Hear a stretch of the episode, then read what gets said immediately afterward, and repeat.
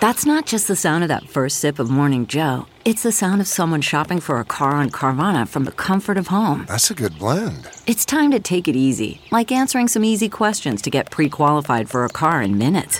Talk about starting the morning right. Just like customizing your terms so your car fits your budget. Mm-mm-mm. Visit Carvana.com or download the app to experience car shopping the way it should be convenient, comfortable. Ah. What makes a life a good one? Is it the adventure you have? Or the friends you find along the way? Maybe it's pursuing your passion while striving to protect, defend, and save what you believe in every single day. So, what makes a life a good one? In the Coast Guard, we think it's all of the above and more. But you'll have to find out for yourself. Visit gocoastguard.com to learn more. Hey folks, before we start the show, let's talk about our Patreon page at patreon.com slash Bob Cesca Show. The Bob Cesca Show is almost entirely fueled by you, our Patreon subscribers, and we couldn't do four plus shows a week without your generous financial support. So if you dig what you hear today, please consider signing up for just $1 per month or $5 per month on our Patreon page. And depending on your pledge, you'll get all kinds of bonus content from me and my troop of co hosts. Plus, it's actually the best place to contact me in person as we continue to post exclusive content like our post mortem shows twice per week, as well as the Friday After Party podcast and commercial free versions of this show. So get going. Again, that's bobcescashow.com or just click the all caps Patreon link beneath the logo at bobcesca.com. And now let the cartoons begin. Recorded live in the USA and covering the whole wide world. Right on! This is the Bob Cesca Show, presented by BubbleGenius.com.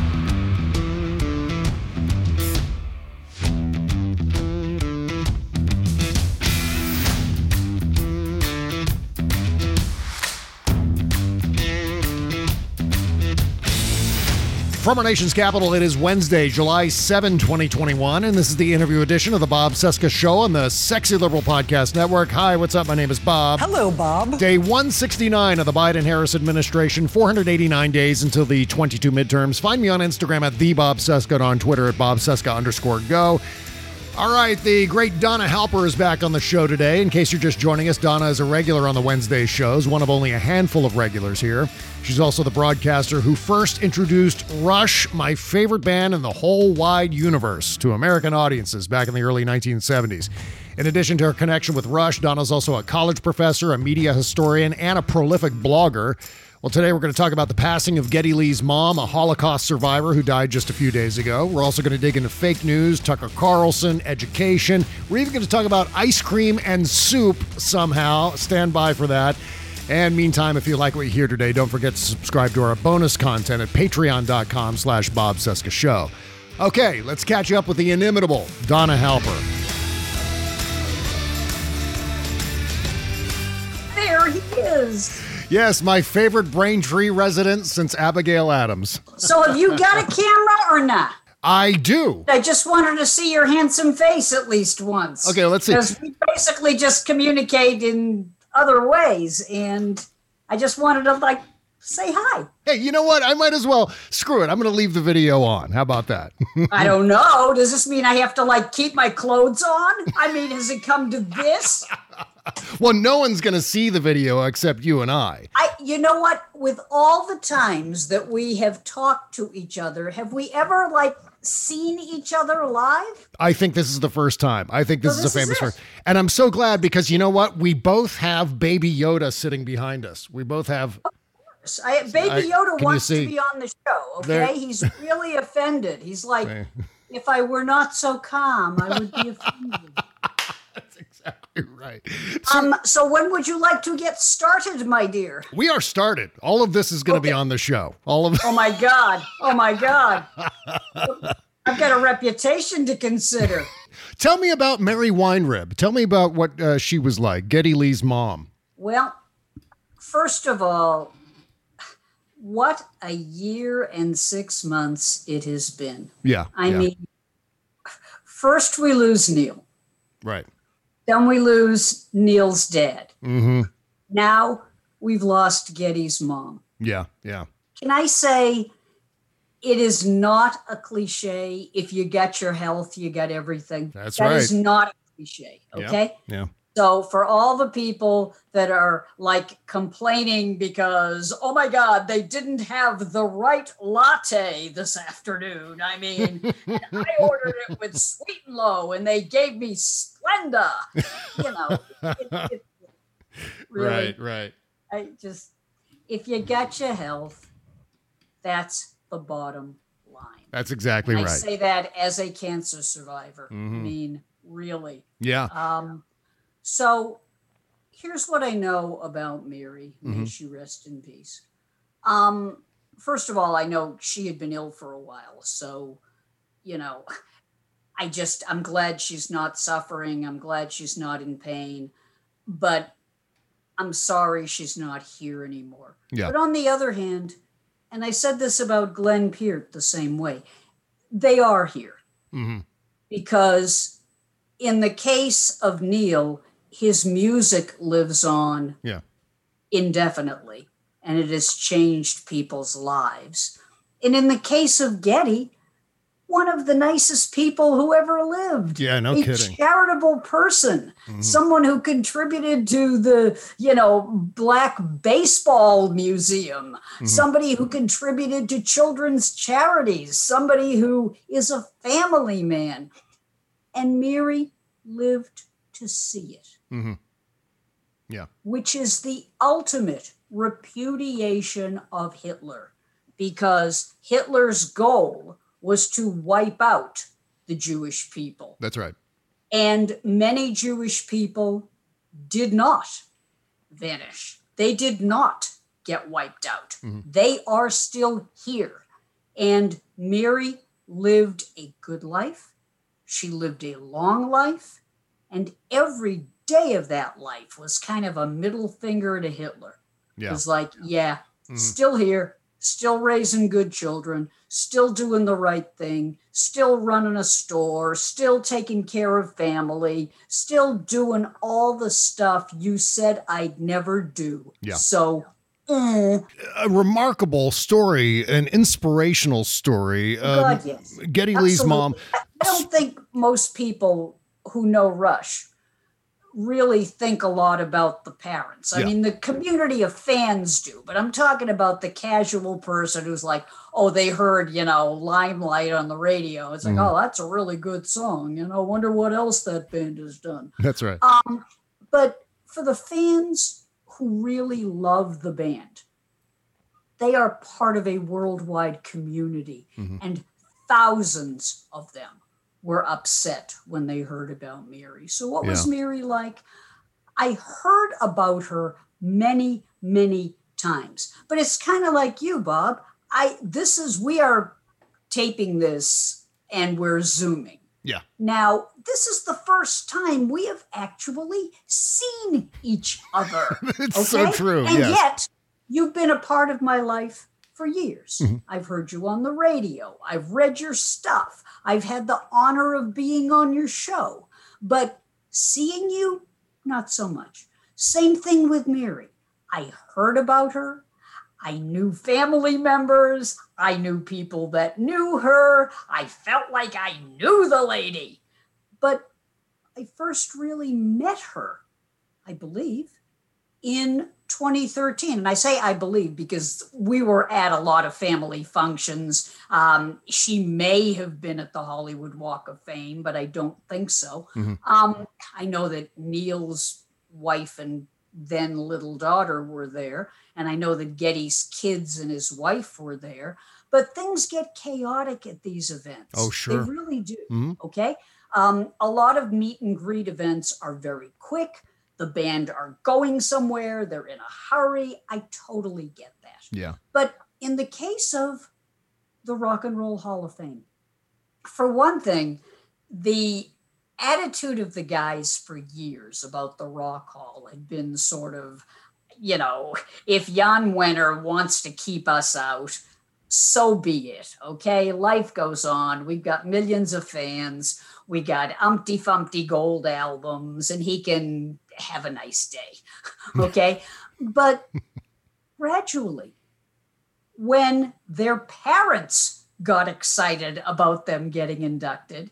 You know that old cliche if mama's happy, everyone's happy. Mm-hmm. Okay. So mama was happy. Okay. I mean, Mary and Betty and the moms were delighted. Okay. And the moment the moms were delighted, it was like, yeah, we've always wanted to be inducted. Absolutely. be inducted. Yeah. That's a you know, story, who yeah. wouldn't want it? You know? so it was just hilarious. Yeah. Um, And I remember, in fact, at the Rock and Roll Hall of Fame induction ceremony, when Jan Wenner first announced from Toronto, some of the first people to stand up, some of the first people to get to their feet in that huge, rousing standing ovation were Rush's family, uh, their parents, their Absolutely. wives. and yeah. Mm-hmm. we all we all took the time as a matter of principle to boo Jan Wenner. Oh, yes, we did. Good for you. Hello, uh, you know it was the least we could do, and you know what? He got it. Mm-hmm. Yeah. he got it because at a certain point when the boos were raining down, and I was there, so I mean we're talking like three or four minutes worth. Okay, Mm-hmm. Yeah. he just walked out, and everybody started, and he he knew. What a It shame. Mm-hmm. was like, ah, Rush fans, am I right? and, and we were like, well, yes, we are. Yeah, because I mean, And, for the uh, longest time, no one was a bigger enemy to Rush. No one was Oh, bagging on God. Rush more than Rolling Stone, and they finally came around, didn't they? they trashed the Yeah. band. Hello, you know, but Rush outlasted them. I always right. used to joke around and say nobody loved Rush but the people. Mhm. Okay. Yeah. So, I mean, the critics kept them out for years. Yeah. I kept fighting. Okay. I kept fighting behind the scenes. I approached critics relentlessly. I would not go away. And I was not the only one. I'm Mm-hmm. not trying to make this about me. I'm just saying I was part of a team that helped Rush to get a star on the Walk of Fame. And the reason we did that was basically with the hope that the Rock Hall would be embarrassed and say, whoopsie, we should induct these guys. But it turned out that some of the old guard had to retire first. Yeah. And when some new judges came along, they liked Rush.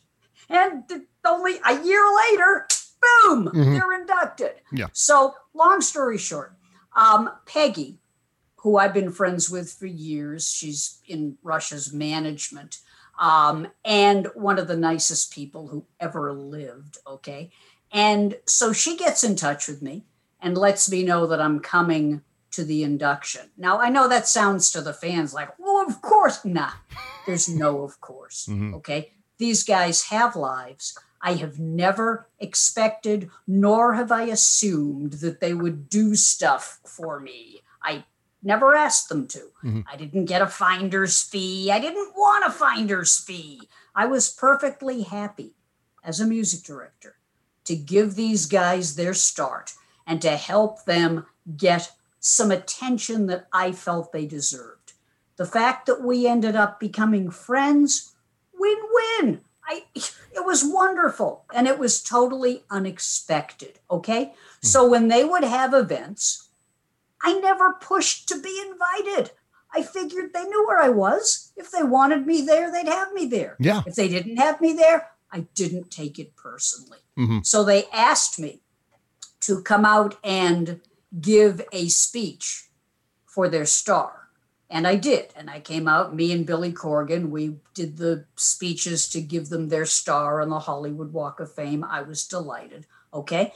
But with regard to the Rock Hall, like I said, I was just so happy that they were inducted finally.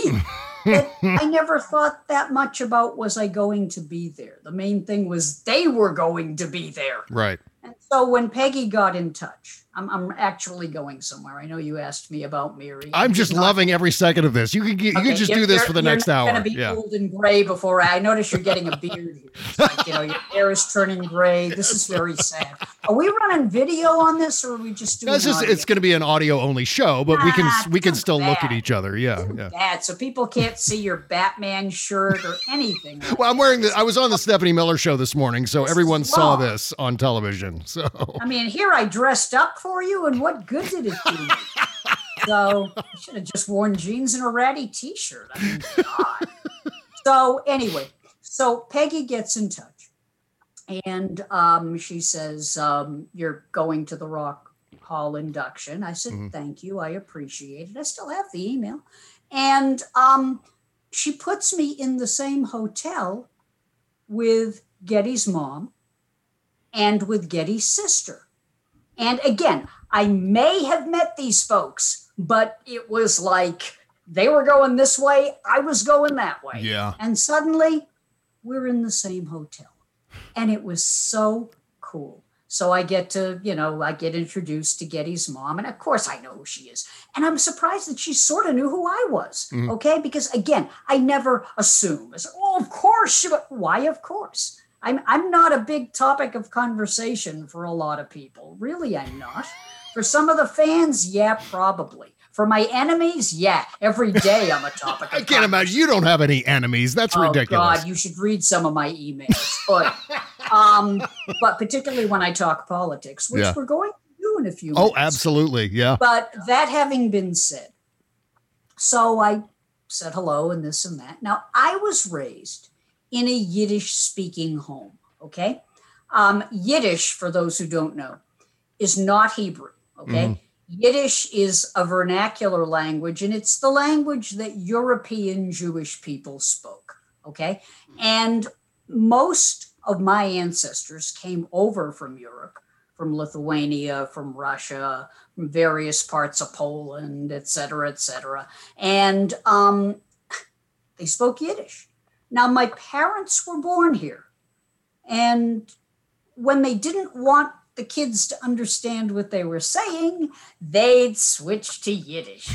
Okay. so I sort of learned it in self defense because obviously, as a kid, I wanted to know what they were saying about me. Hello. Mhm. So I learned how to speak it. Do I speak it fluently? No.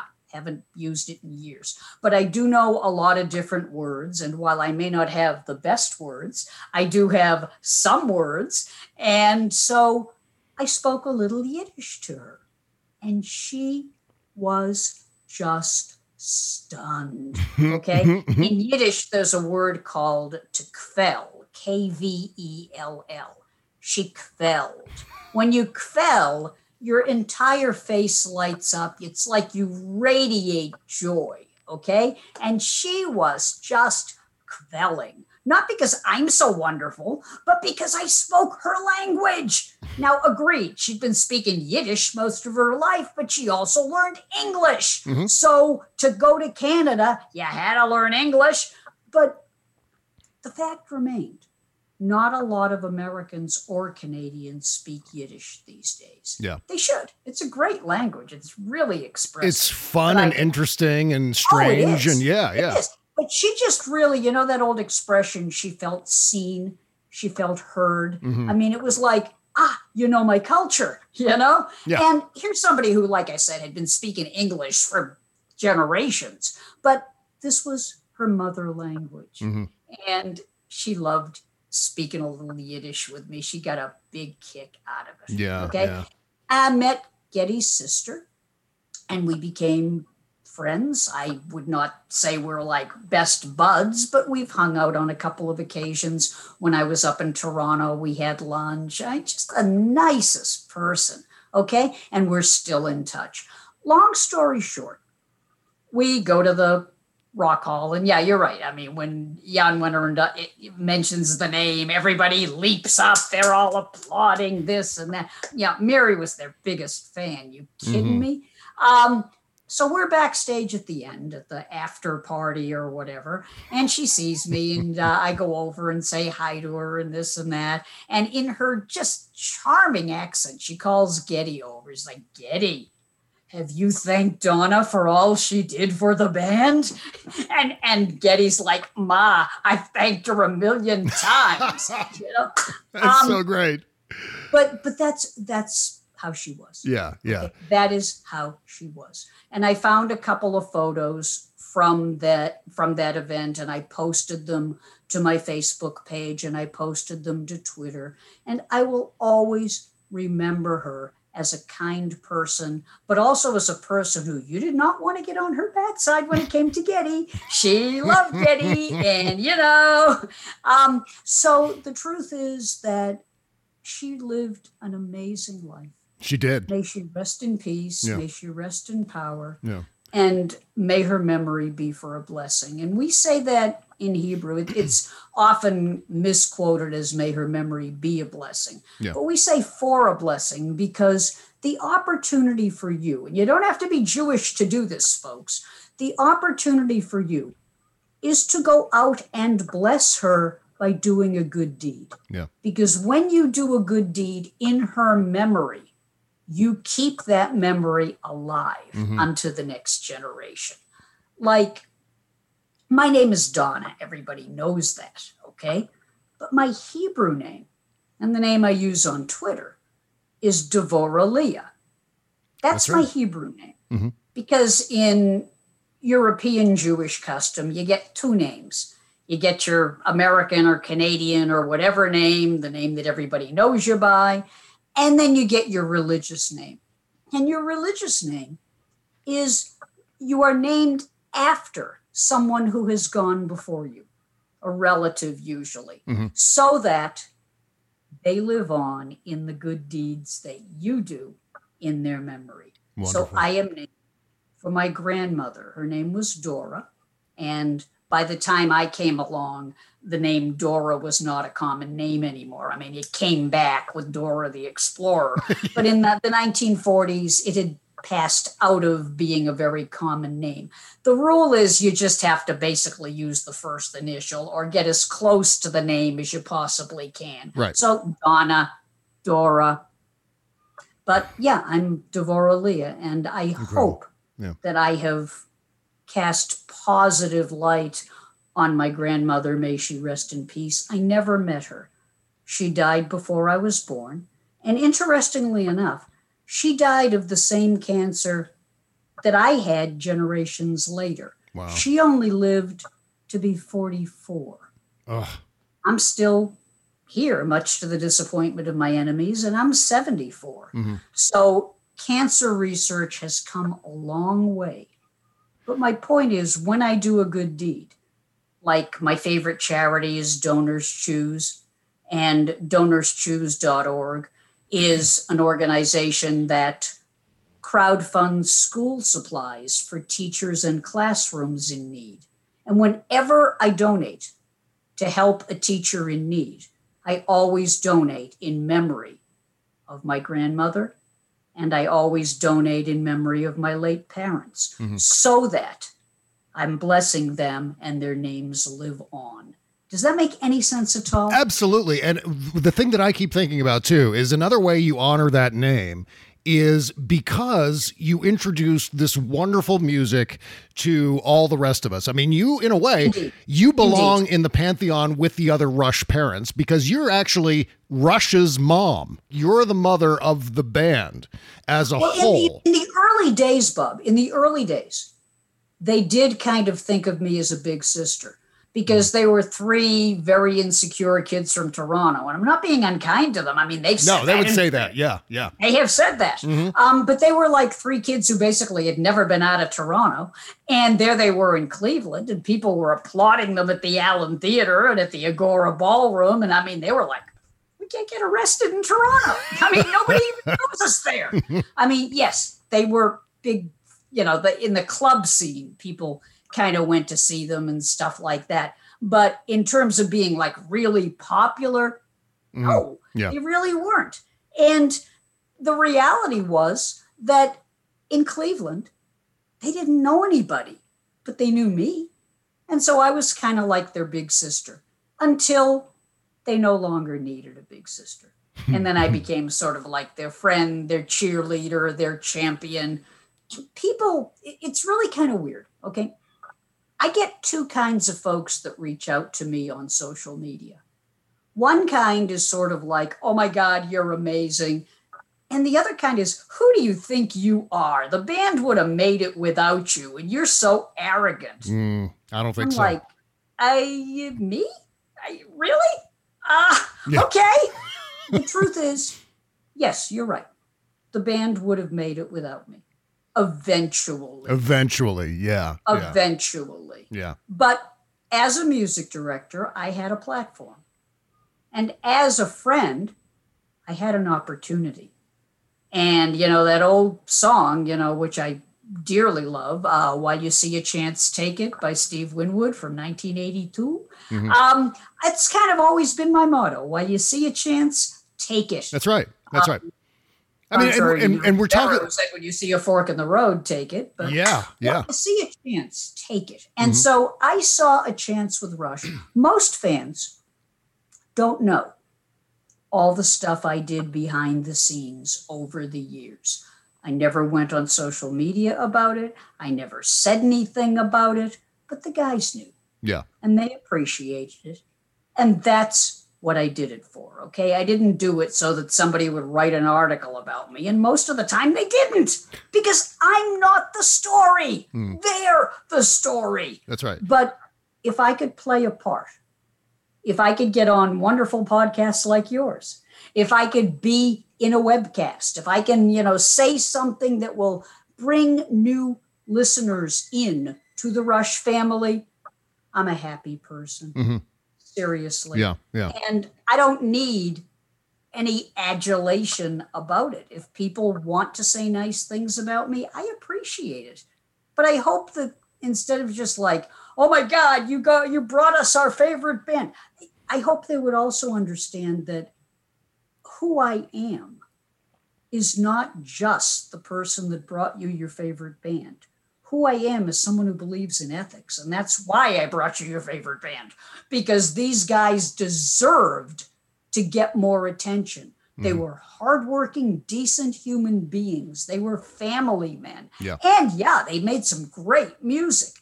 And it was my privilege to do something to call attention to them. And if people remember me for that, that's very nice. But I'd much more be interested in people remembering what Rush did in their lives Mhm. and let them do some good deeds in appreciation of what Rush did in their lives. Yeah. Does, does that make any sense? Oh yeah, obviously, I, and your modesty actually is in very much keeping with the attitude of the band. I know that the members of Rush do a lot of charitable giving, as you said at the beginning of the show, and they never advertise it. It's never for, well, let's get a press gaggle in here to take a picture of us handing over a check to charity X and Y. That never happens. They're very, very modest with their contributions to society, and your modesty along those lines is perfectly in keeping. It's as there's there's an attitude among those of us who are you know supporters of Rush. And we have a kind of an understanding insofar as an understanding and an insight insofar as not only has the music of the band inspired us, but for me personally, the ethics and work ethic in particular of the band, the way these guys handle themselves, not only publicly, but in terms of how they approach their music, how they approach life. Neil Peart, especially uh, in terms of his extracurricular activities between shows, uh, bike riding, motorcycle riding, his love of nature, his love of life, the natural splendor of the world.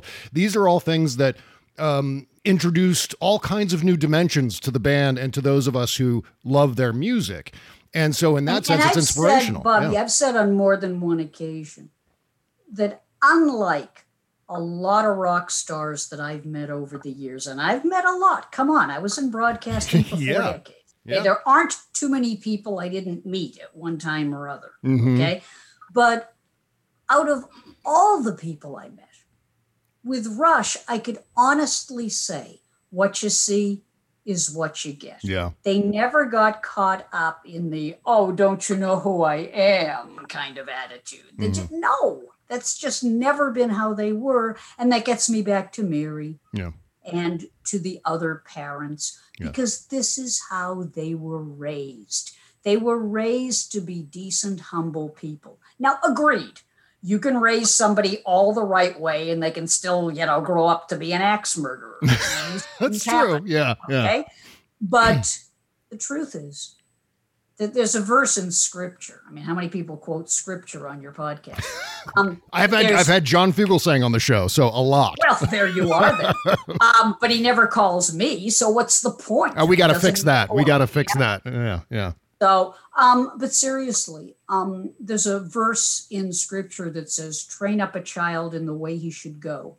And even when he's old, he will not depart from it. I believe it comes from the book of Proverbs. And what that means is not that, like, oh, yeah, if you teach your kids to do the right thing, they'll be perfect. No.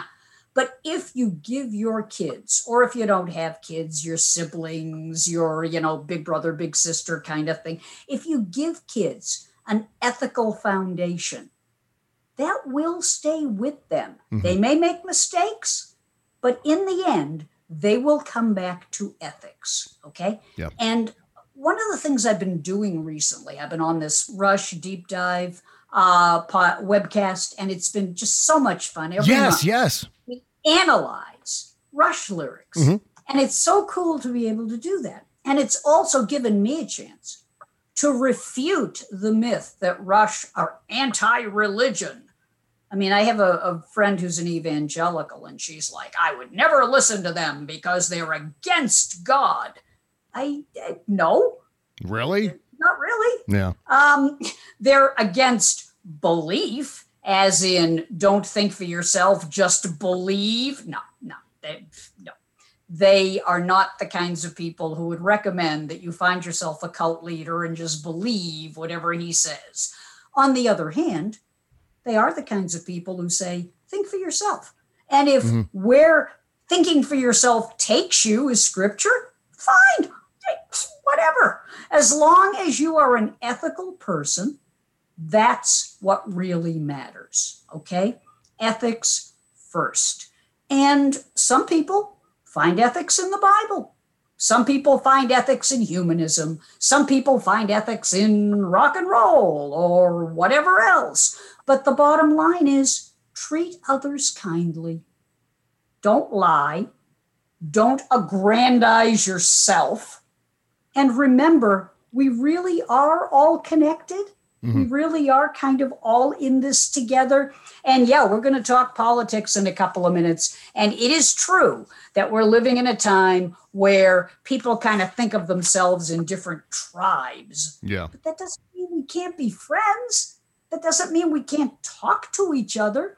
So, Rush were thinking in that way. They were thinking that wherever you are, in terms of your philosophy, your politics, whatever, the only thing that matters is think for yourself and put ethics first. That's And right. I think that's a universal message.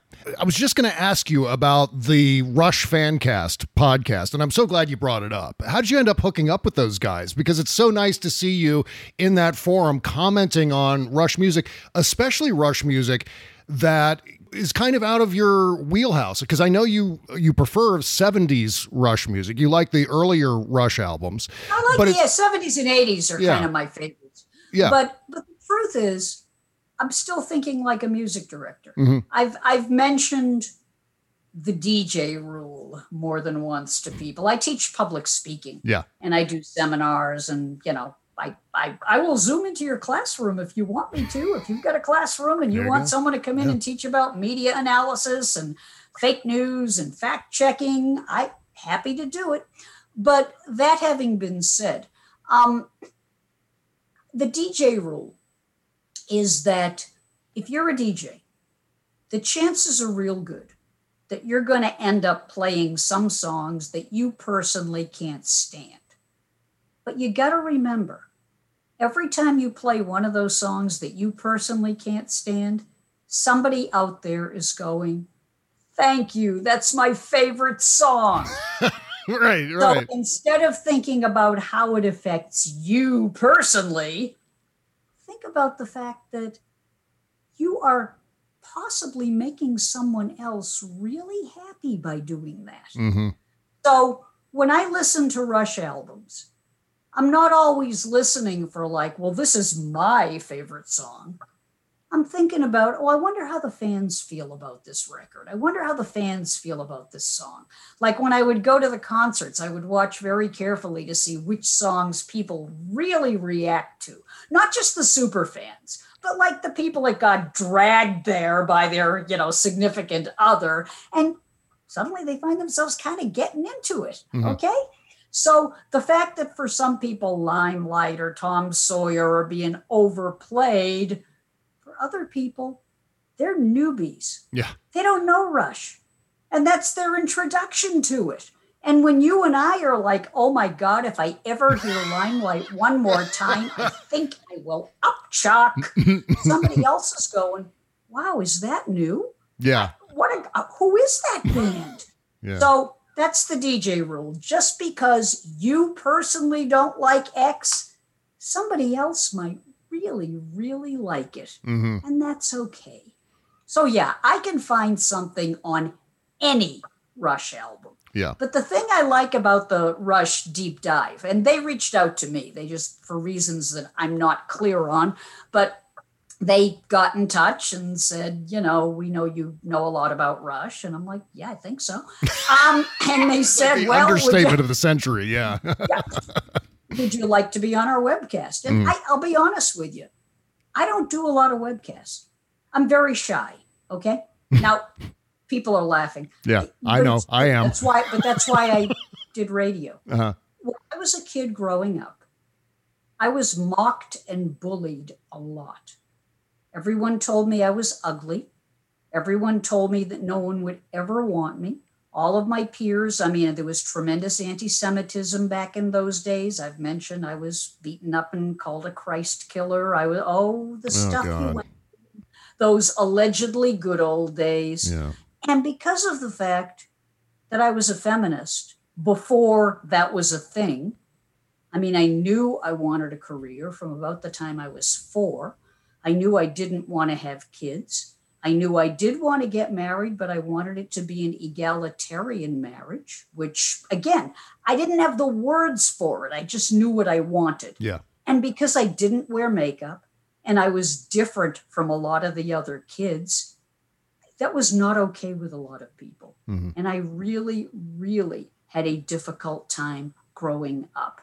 I frequently, I'll, I'll be honest with you, I sunk into depression. I wanted to die. I did not think I would make it out of teenage life. I just, it was awful. I couldn't take another day of it. Mhm. And what helped me to get through was poetry, which I love, and music, which I love, and radio, my favorite rock and roll DJs. They just made me feel better. The lyrics to my favorite songs made me feel better. And I made a promise that if I could ever get on the radio, I wanted to be that DJ. I wanted to be the one that played those songs that helped some other lonely teenager feel better, like rock and roll music helped me to feel better. Mhm. There's a song, I think it was by Foghat, called Stone Blue. When I was blue, stone blue, rock and roll sure helped me through. That, Yeah. that. Mm. Okay, that. And I'm not even a Foghat fan. Yeah. But the fact is, there are many times, you know, um, song by Night, Hot Summer Nights. There was a time not too far gone when I was changed by just one song. Yeah, Th- Mhm. those those were that was the story of my life. Those were the things that helped me get through my childhood. When I felt no one else understood me, there was the music, there were the DJs. Yeah. And I knew I had to be a part of that somehow. I Yeah. never got in it for the lifestyle. I still don't smoke, I still don't drink, I still don't do drugs, but I loved the music. Mhm. And back to the DJ rule. Even if it was a song that I didn't like, I knew that there was some lonely kid sitting in their house going, That song. Thank you for playing that song. hmm Yeah. So I was thinking in that way. So yeah, I was very hesitant Mhm. to do the webcast because I don't like the way I look. I've never liked the way I look. Okay. You, I you mean, look, you look wonderful. You, you know what? Y- They can't see us, so that you're just being kind. Well, Uh, you know what? They can see you in the little avatar that goes along with this episode of the show, and Uh, you're But- a but no, lovely, lovely reality- woman. Yeah. but the reality is, I didn't like the way I looked because all my life I was told that I didn't look right. Okay. Mhm. And I didn't look like a Playboy bunny. I didn't look like this. I didn't look like that. And years later, we're more tolerant of these things. Yeah. Okay. I mean, I never think much about how people look. I know how you look because I've seen pictures of you, but I don't spend a lot of time thinking about it. Now, it turns out you're just incredibly handsome, sir, and you should be in movies, and there you are. Okay. But but the reality is, I grew up just wow, radio is the perfect place for someone that looks like me. I'll Yeah. go into radio. And I'm very serious. I'm not being sarcastic. I just felt like if I was in radio, people would just hear my voice. hmm And I still think I have a pretty good voice. So I never wanted to really be on TV. I felt very awkward. I've been on TV a few times. I felt incredibly self conscious and I probably looked it.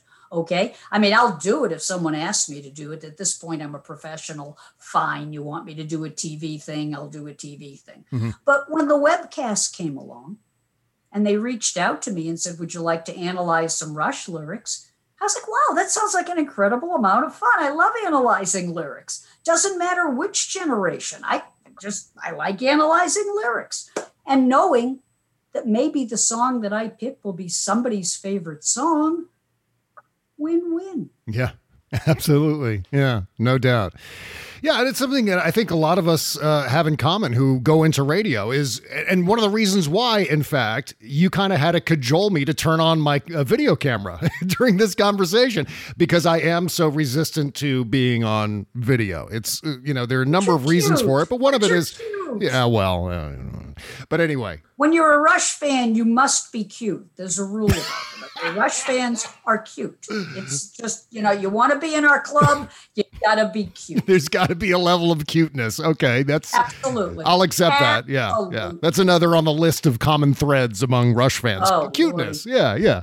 Indeed. definitely. Indeed. Okay, we'll get back to our conversation with Donna Halper here in just a second. But first, there's so much going on in the world that can make it difficult for us to relax and decompress. I've got a solution for you, though.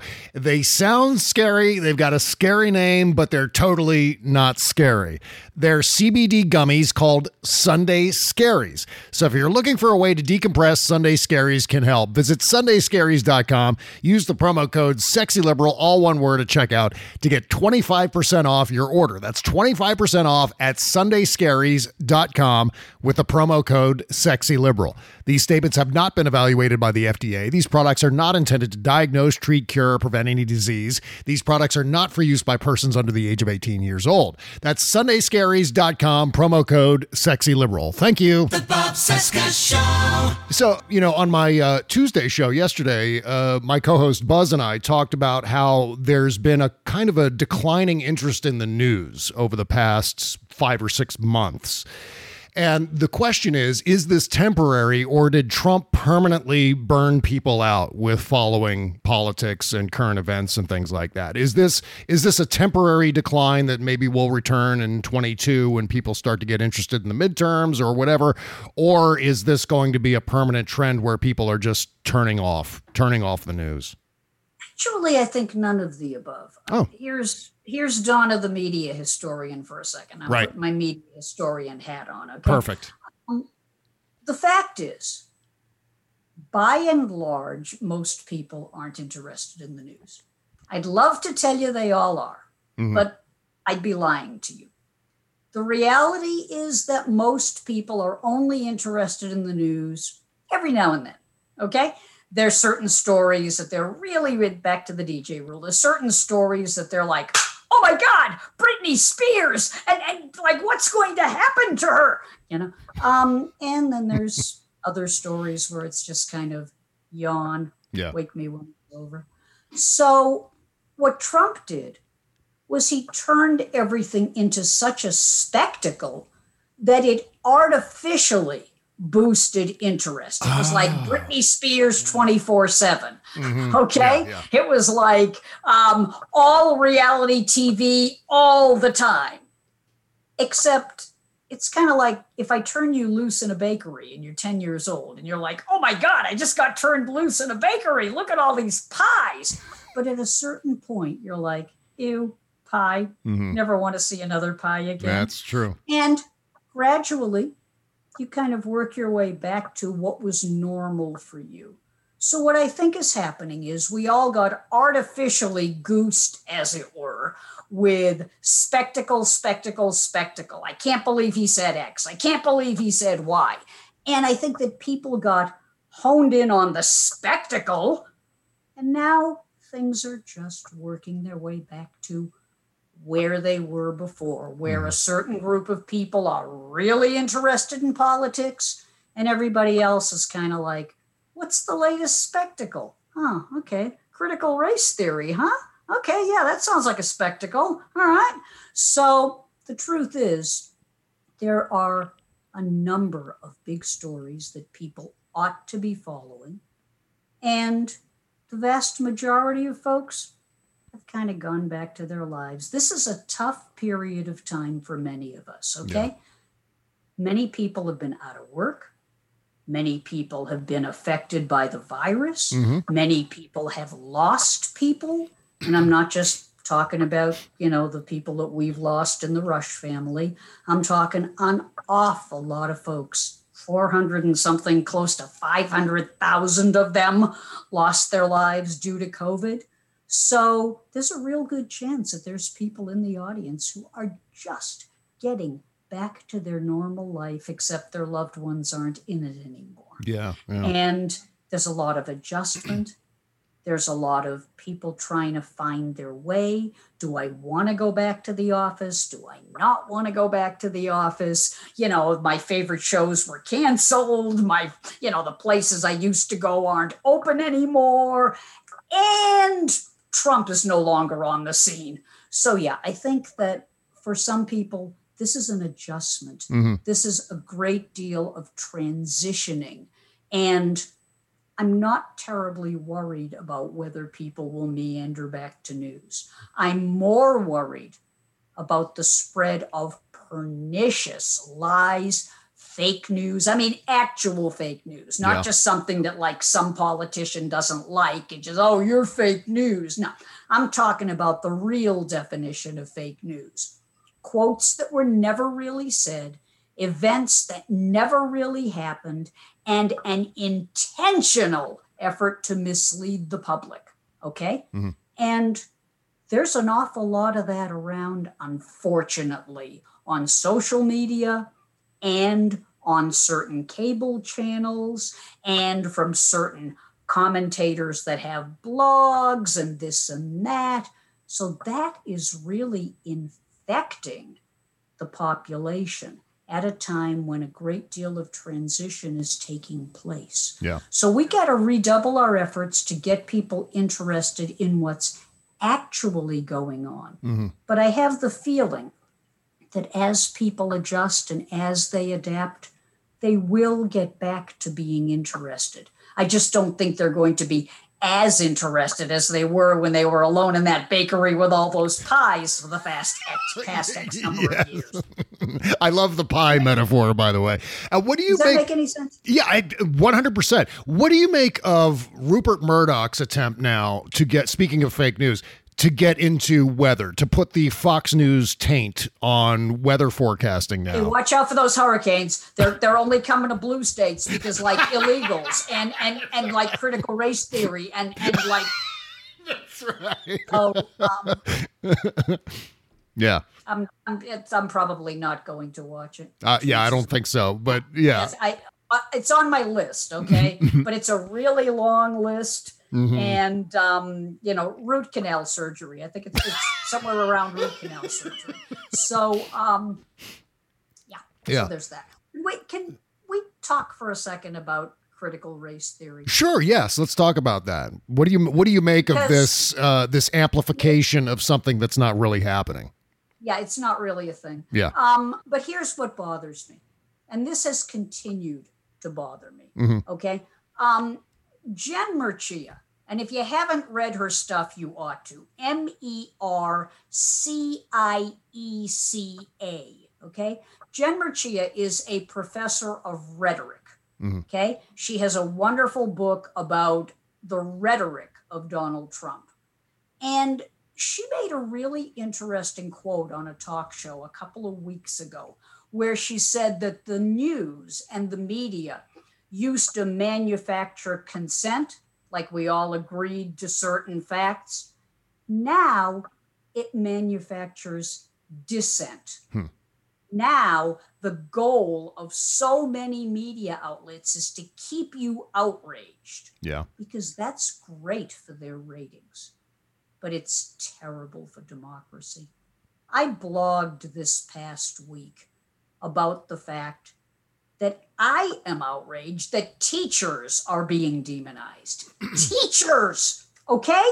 Mhm. Now, I cannot think of a harder working, lower paid bunch of people than teachers. You don't go into teaching because you're going to make the big bucks. You go into teaching because you want to educate kids. Yeah. And I think it is a sin that right wing media, and I'm sorry, if lefty media were doing this, I'd be yelling at lefty media. Sure. This one is a righty thing right now. Okay. Believe me, I go after the lefties when I need to go after the lefties. Mhm. But this is media criticism 101. You follow the facts.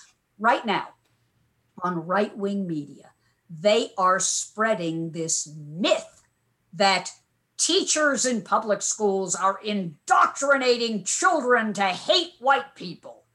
I, Donna is white, okay? Donna was not indoctrinated to hate anybody, okay? And I do not know any teachers in any public schools. Now, I'm sure there's an exception somewhere and it'll be on Fox News tonight, but the reality is most teachers are not there to indoctrinate, okay? But right now, in red states all over the country, they are passing laws that are weaponizing the stuff they're hearing from right wing commentators. And right wing commentators are doing it to get ratings, and politicians are doing it to stay in power. Mm-hmm. And the teachers are becoming the punching bags. Yeah. In red states, they are passing laws forbidding teachers from discussing anything that will make people feel uncomfortable. Huh? Mhm. uh, by that logic, I better not talk about like, and if you have to go to the restroom, children, you know, because some people might be like really upset about hearing about the restroom. Yeah. What? Mm. So, first of all, these laws are unconstitutional. Hmm. But even if they weren't, by the time they wend their way through the courts, this is creating a climate of fear. If I'm teaching a high school class and the students want to talk about racism, some of these laws that are being passed say that I cannot talk about racism. Now, Incredible. no offense, I'm a media historian. I follow the facts. It is a fact that racism has been involved in a lot of decisions that politicians have made over the years. And you know what? Anti Semitism, too. Sorry. And also sexism and also homophobia. Mhm. Here's a newsflash politicians are human beings, and some of them are pretty craven. And if they have to weaponize hatred to get to stay in power, they're going to weaponize hatred to stay in power. Yep. Okay. And it's a shame, and yet it keeps happening. Mhm. And I have many friends who are teachers who teach civics, history, geography, you know, stuff that used to be pretty non controversial. And now they're getting screamed at. And now school boards are like, you know, we can't have this critical race theory. To-. Here's a news flash it's not taught, it's a college theory. Mhm. And as General Milley, and shame on Tucker Carlson for insulting General Milley. Did was I asleep when Tucker Carlson served in the military? I, I think I- No, no, he sleep when that didn't. He didn't. Um, General Milley said, Hmm. and I've said this too, by the way. General Milley said he studied communism, he studied Leninism, he studied Stalinism. He doesn't believe in any of those things, Right. but he believes that it's important to study them. Mhm. Okay? So I think, as a professor, that children, when they are old enough to understand it, do need to know the full history of our country. And they do need to know that while we certainly love our country, we can recognize the mistakes our country has made. Yep. But these laws are like, nope, we never made a mistake. Everything is fine. And you're not allowed to teach anything that will make students feel uncomfortable. Uh, then why do I teach? Oh yeah. I don't teach intentionally to make people uncomfortable, but like Rush lyrics, if you choose not to decide, you still have made a choice. if I intentionally deny my students the opportunity to make a decision based on facts, then I'm not being ethical. Yeah. Yeah. So my responsibility is to make sure that no one is insulted on either side, but that facts are put front and center, and then students can differ on the evaluation of those facts. I'll give you an example. Mhm. We had a very heated conversation during the primaries when Biden and Sanders were slugging it out. Now, we can have a great debate about do you like either one of them. I'm fine with that debate. But a couple of students who were big fans of one or the other got into name calling. And I was like, wait a minute. Nope, uh uh not doing this. You want to talk about the policies that you disagree with? That's a conversation we can have. You want to character assassinate one or the other? That's a conversation we're not going to have. And no, I'm not censoring you. I'm just making sure the conversation stays around facts as opposed to name calling. Good for you. Okay? Yep. I don't like ad hominem attacks. Mm-hmm. You don't like me? Fine. Tell me what I said you didn't like. But don't call me a blah, blah, blah, because, you know, that doesn't teach me anything. Right. So, all the teachers that I know that are good teachers, and there are many, all they want to do is have a reasoned discussion about the controversial events in American history and let students know that there are many ways of looking at these events. Why would you? you know, my conservative friends howl about cancel culture. This is cancel culture. Absolutely. This Oh my God. Yes. Yeah. students cannot learn about X, Y, or Z because it might hurt their tender little feelings. Mm-hmm. I'm not there to hurt people's tender little feelings. I promise you, I don't want to hurt people's feelings. But conversely, I also don't want to deny them the facts about what happened. Now, I know what some people are thinking. How do you know the facts that, well, I'm a media historian, it's what I do.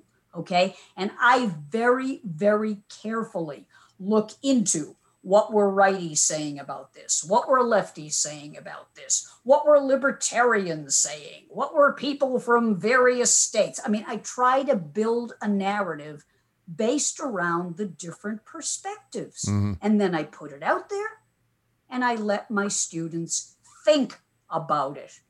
By denying students the right to think, like I said, that is the ultimate cancel culture. Yeah. And I can't stand watching friends of mine getting demonized just for trying to do their jobs. Mm-hmm. Seriously. Yeah. Yeah. Well, they're ramping up to End of making rant. teachers. Pu-. Oh yeah, yeah. Well, and they're ramping up to make teachers enemy number one again. I mean, for many, many years, and I'm talking about Fox News Channel here. For many, many years, people like Jesse Watters, for example, who's now the host of The Five, right? Back in the day, he was Bill O'Reilly's like right hand man, and Bill O'Reilly would send Jesse Watters out to harass high school principals, other educators, school board members, where he would accost them in their driveway or in their parking lot outside the school. Now, Just this word, just the whole word. Look, notice how they're framing it. That public school teachers are indoctrinating the students. yeah, Uh, no, that's not. yeah. Um, what is happening is there are a lot of controversies in American history. Sure. There are a lot of controversies in literature. There are a lot of controversies in all kinds of things. Now, agreed. If I'm teaching a kindergarten class, I'm teaching kids manual dexterity and painting and science, and, but at a level that a five year old can understand. But if I'm teaching a high school class and I have a student that says to me, What do you think about what happened to fill in the blank? Um, what am I going to say? I'm not allowed by law to discuss this. What? This is where we are?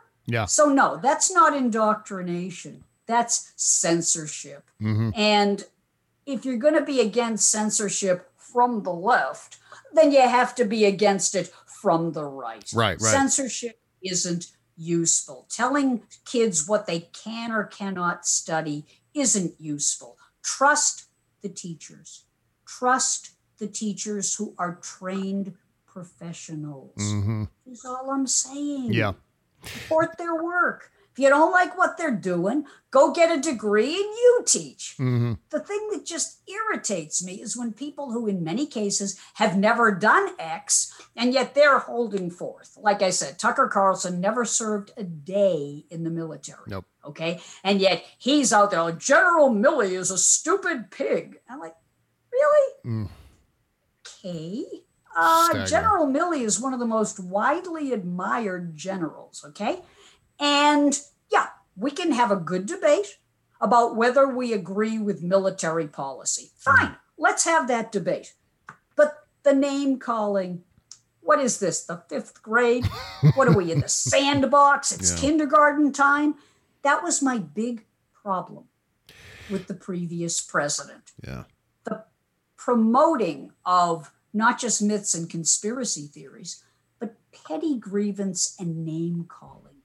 And I talked to teachers about this. They were like, kids are like, well, the president does it. Whether you like Joe Biden or whether you hate him, he is a decent human being. Yeah.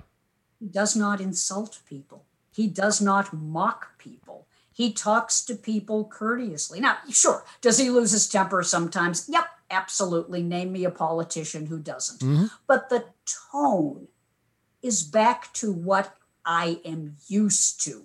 I am used to presidents acting like grown ups. I think that's important, whether you're a righty or whether you're a lefty. Like you and I can have a conversation. Maybe we agree on X, maybe we disagree on X. We're going to have the conversation, we're going to put our feelings out there, and then in the end, we're going to go get a cup of coffee. Mhm. Treating everything like it's World War III. Yeah. This is where, again, that whole reality show thing where it's like professional wrestling. Life is like, oh my God, I've got to defeat you. I, I watched like Peter Doocy in the press room there. Like, it's all gotcha. Let's see if I can do a gotcha on Jen Psaki. I'm, Mhm. I'm why?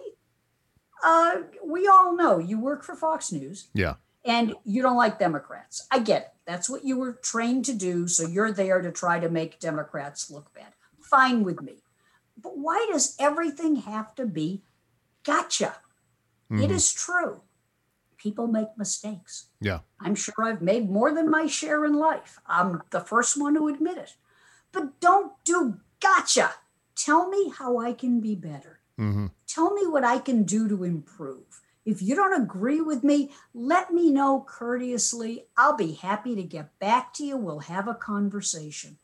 But if there's one thing that I've noticed over the past X number of years, is how angrier, more confrontational, and more hateful the conversations have gotten. And I think that is profoundly disappointing. And all it takes is one move. You know, I want to go back to uh, teachers. And I'm sorry if I'm taking up too much of your time. Oh my God, are you kidding me? This is what the show is all about. This is don't don't even give it a second thought. This is all about you. And but the No. when it no, comes your show. I'm your guest. right, well, you're my guest, and the guest comes first. But in terms and of yeah, see if we ever have you on again. Here's the thing um, that's coming up next with Fox News Channel. Tucker Carlson said uh, last night that he wants cameras in classrooms. He wants video cameras recording teachers to make sure they're not indoctrinating students. But what he really wants is cameras in classrooms played on endless repeat on Fox News Channel, and suddenly teachers are going to be on the front lines of Fox News's ridicule and demonization, where teachers are going to be a direct target with accompanying video on Fox News Channel. That's what they're looking at. It's going beyond what Jesse Watters used to do, accosting people in the parking lot. Now they want in classroom material that Tucker Carlson can play from eight to nine o'clock every night in prime time on Fox News See, Channel. this is this is something I've had to remind people of many times because I teach media Mm-hmm. analysis. Okay, something called framing. It's a photography word originally, okay? And it refers to how a story is being told, what's in the frame, but what's excluded from the frame, okay? So, in many cases, the stories that are on commentary programs, mm-hmm. and here, let's be honest, both sides do this, okay?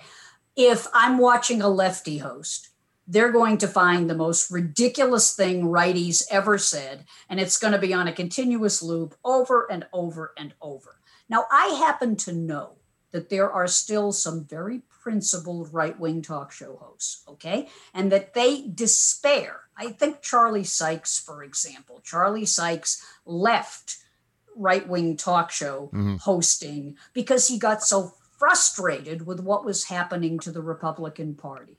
He runs a website called The Bulwark, Yep. U L W A R K. Very worth reading, still pro Republican, but doesn't like what happened to the party. Okay. He's still a very principled guy. I respect him. We just don't always agree on the issues. So I would not take something that he said because he's a reasonable guy. I would take somebody who's like a raving crazy and then I'd put that on a continuous loop and go, see, see how they are.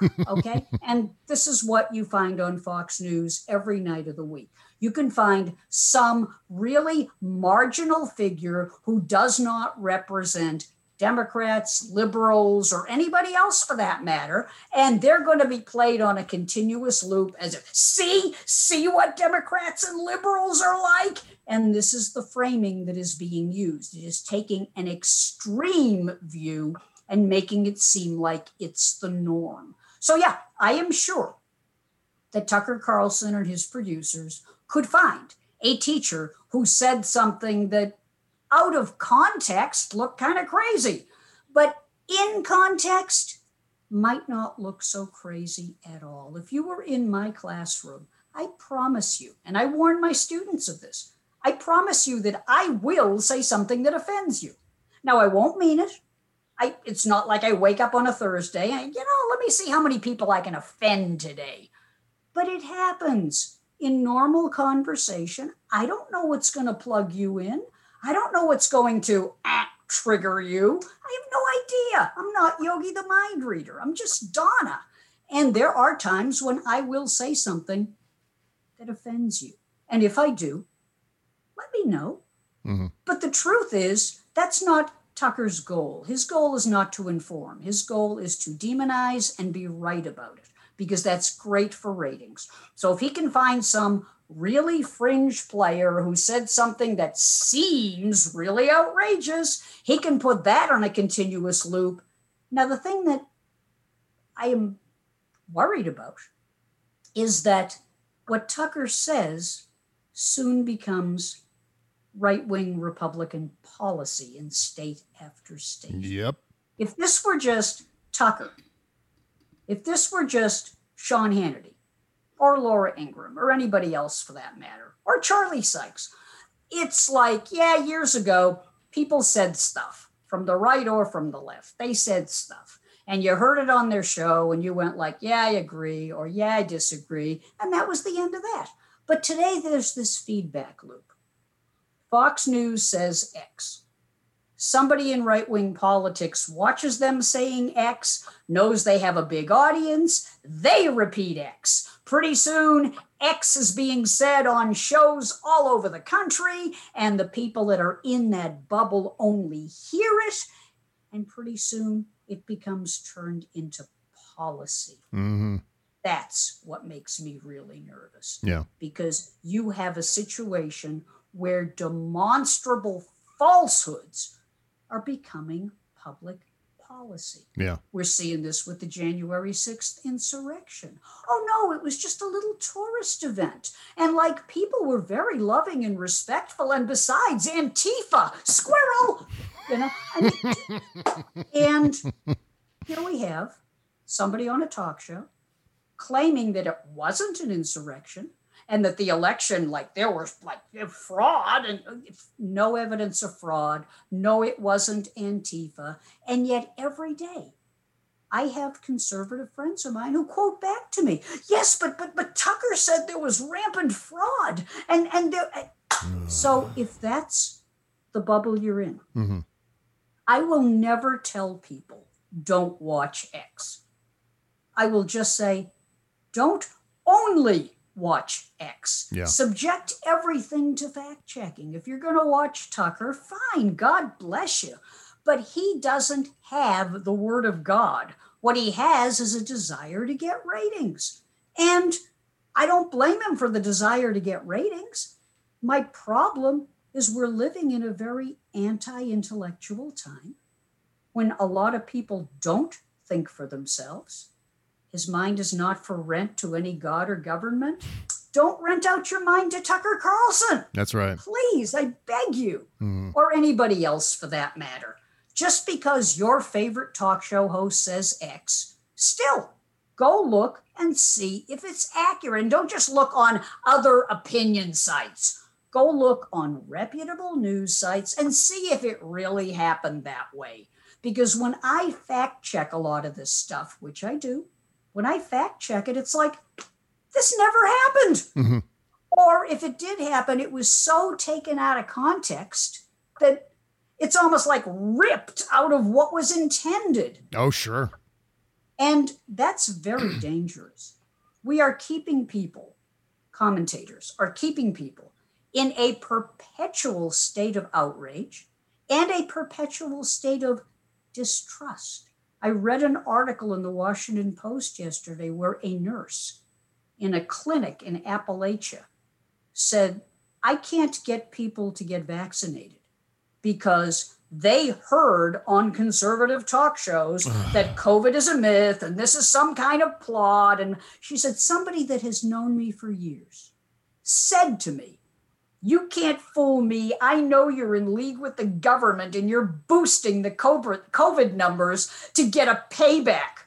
And she's like, How do I deal with that? Wow. How do I? So that's where it leads. When people say, oh, this is just harmless entertainment, folks, people are dying because of this. Folks, people are being screamed at and demonized because of this. It's great for Tucker's ratings. It's great for Newsmax and One America and some of these other networks, but it's horrible for our democracy. Yeah. I beg you, think for yourself. Mm-hmm. Find the facts. You may not like the facts, but that's okay. There'll be other facts you do like. That's right. Be courteous and find the facts. I, you know, I have one last question for you, Donna, uh, before you go. Soup in the summer and ice cream in the winter. But pl- yes. please to explain the preference for ice cream in the winter and Well, soup in the summer. first of all, I think ice cream is good anytime. oh, yes. Yeah. Right. anytime. There is no, I'm going to go have some in a few minutes. there is never a bad time for ice cream. Keep in mind, Yeah. as I have mentioned on more than one occasion, I don't smoke, I don't drink, I don't do drugs. Mhm. There's no hidden anything here. I just don't. It's my choice. I've just never done it. That's right. Okay? So people would be like, well, what do you do to socialize? Uh, go out for ice cream? Go out for coffee and cookies? I mean, not? So at many occasions in my life when I would be backstage with a rock star and they'd be like, hey, let's go out and do so. Oh, wait, you don't do such and such. Okay. Well, what do you do? I'm like, ice cream? Terrific. Let's go out for an ice cream. And there you are. So Are there any was- famous rock musicians that you had ice cream with? um the one of the members of ZZ Top, and I will keep him nameless, uh, put the moves on me. Uh, Wow. And I don't do that either. And I mean, I do, but not with him. Uh, and um, it was like, well, you know, if we're not going to, you know, well, what can we do? And I'm like, why don't we just go get an ice cream? That's Oh, so okay. great. Turned Oh out my to be a really nice guy. We Yeah. kept in touch for a while. Really nice person.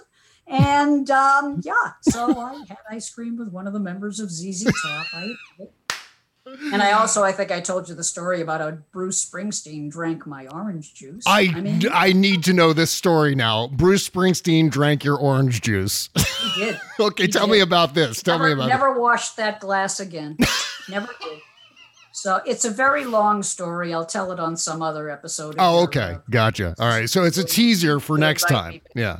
But my point is, my point is, you can still have a great time and be social hmm and enjoy yourself and be true to your ethics. So, in my case, being true to my ethics is being about health. And people know that about me. And they know that, yeah, hey, a frozen yogurt or an ice cream or, you know, uh, coffee with soy milk Mhm. or a muffin. Or, there is nothing wrong Mhm. with finding your path, following it. Other people may not like it. They may mock you, which has happened to me. But so what? I mean, I'm still here and I'm still doing what I do. And yeah, I like ice cream anytime. And I've been known to have soup in the summertime just because it tastes good. Yeah. It's about follow what works for Of you. course. My husband makes really good chicken soup. Chicken soup is Jewish penicillin. Mm-hmm. You know, when you're not feeling good, I strongly recommend chicken soup. Whether it's 90 out there or whether it's 20 out there, there's never a bad time for certain things. That's so right. yeah, ice cream in the winter, soup in the summer. So what? Be happy. And now there's going to be a whole like ZZ Top fan debate over which ZZ Top member is a fan of the I'll ice never cream. tell. Yeah. I'll never tell. She's the great Donna Halper, one of my favorite people in the whole wide world. Devorah Leah on Twitter. And in fact, I'm going to put the uh, link in the description. And of course, the Rush Fancast show. Follow at Rush Fans on Instagram and everywhere you get your podcast. And finally, dhalperblog.blogspot.com is the blog, of course. I believe it's DL Halper. Oh, it's DL Halper. You're exactly right. I, you know what? I takes my publicity where I can get it. Yeah, But that's my right. favorite opportunity is being on your podcast, which I consider a giant privilege. Oh well, thank you so much for for being on again, Donna. You're wonderful. You're a great friend, and I appreciate it so much. Many hugs. Take care. Thank you, sir. We'll see you next time.